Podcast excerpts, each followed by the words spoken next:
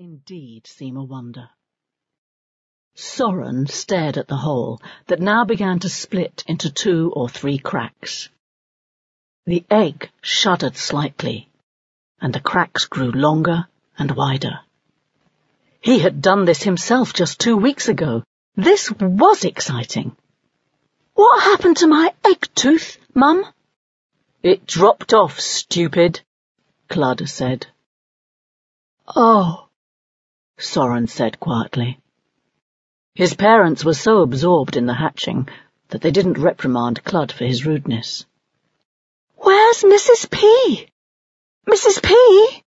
His mother said urgently. Right here, ma'am.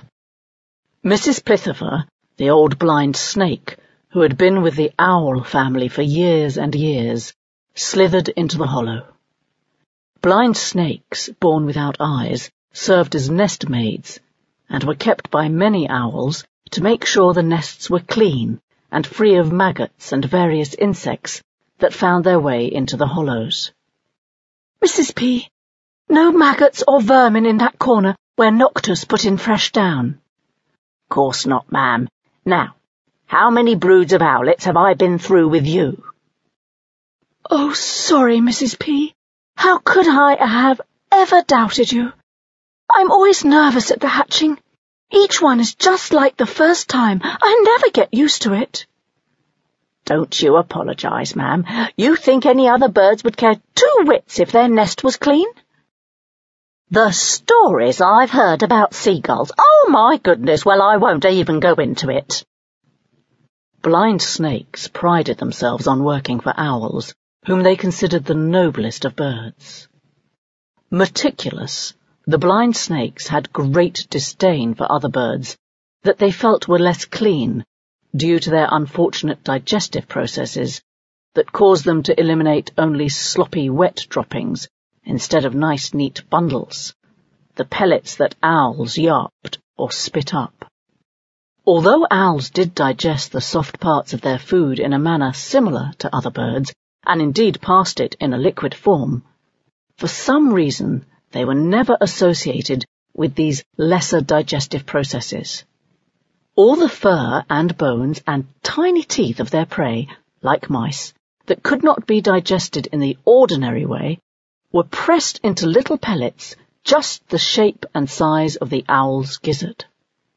Several hours after eating, the owls would yarp them up.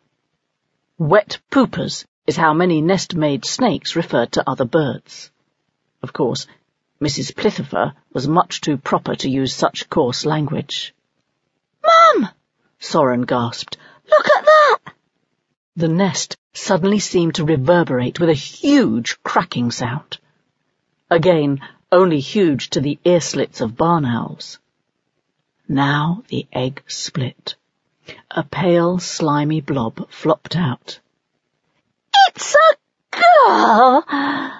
A long shriek call streamed from his mother's throat. It was the shriek of pure happiness. Adorable, Soren's mother sighed.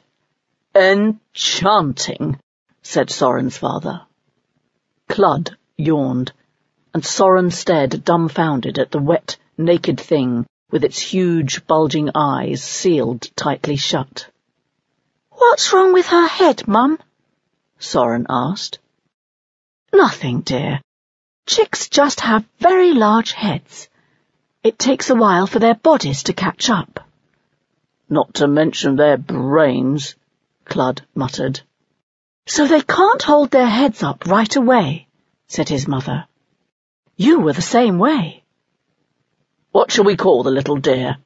Soren's father asked. Eglantine, Soren's mother replied immediately. I have always wanted a little eglantine. Oh, Mum, I love that name, Soren said. He softly repeated the name. Then he tipped toward the little pulsing mass of white. Eglantine, he whispered softly.